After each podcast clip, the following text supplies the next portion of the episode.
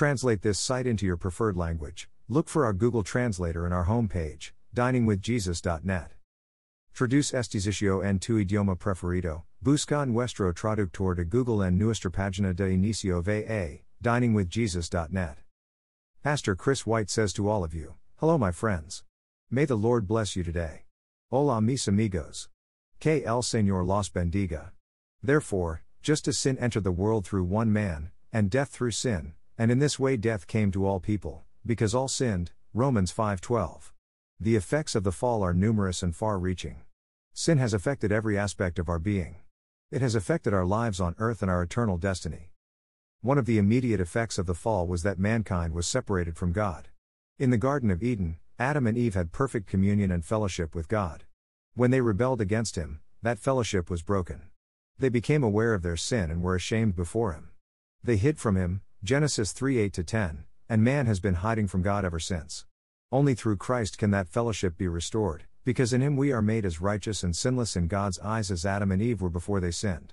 God made Him who had no sin to be sin for us, so that in Him we might become the righteousness of God. 2 Corinthians 5:21. Because of the fall, death became a reality, and all creation was subject to it. All men die, all animals die, all plant life dies. The whole creation groans, Romans 8:22, waiting for the time when Christ will return to liberate it from the effects of death. Because of sin, death is an inescapable reality, and no one is immune. For the wages of sin is death, but the gift of God is eternal life in Christ Jesus our Lord. Romans 6:23. Worse still, we not only die, but if we die without Christ, we experience eternal death. Another effect of the fall is that humans have lost sight of the purpose for which they were created.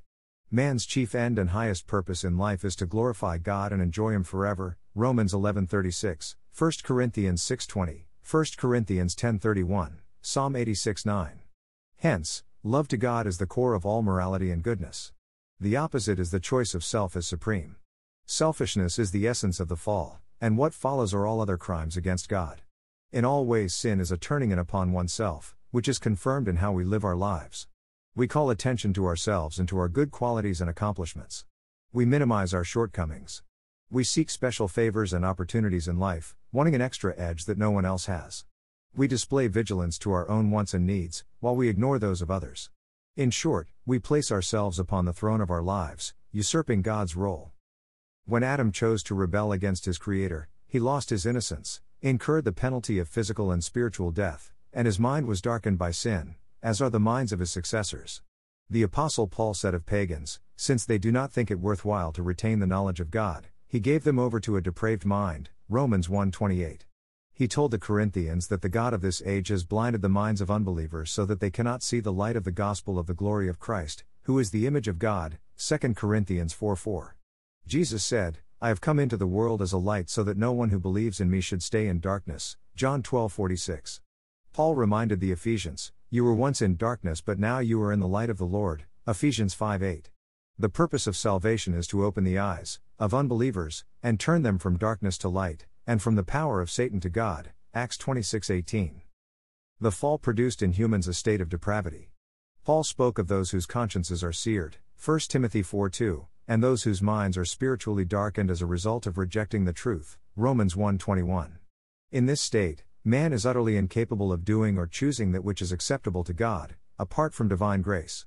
The sinful mind is hostile to God. It does not submit to God's law, nor can it do so. Romans 8 7. Without the supernatural regeneration by the Holy Spirit, all men would remain in their fallen state. But in His grace, mercy, and loving kindness, God sent His Son to die on the cross and take the penalty of our sin, reconciling us to God and making eternal life with Him possible. What was lost at the fall is reclaimed at the cross. Thank you to Got Questions Copyright Copyright 2002 to 2022 Got Questions Ministries. All rights reserved.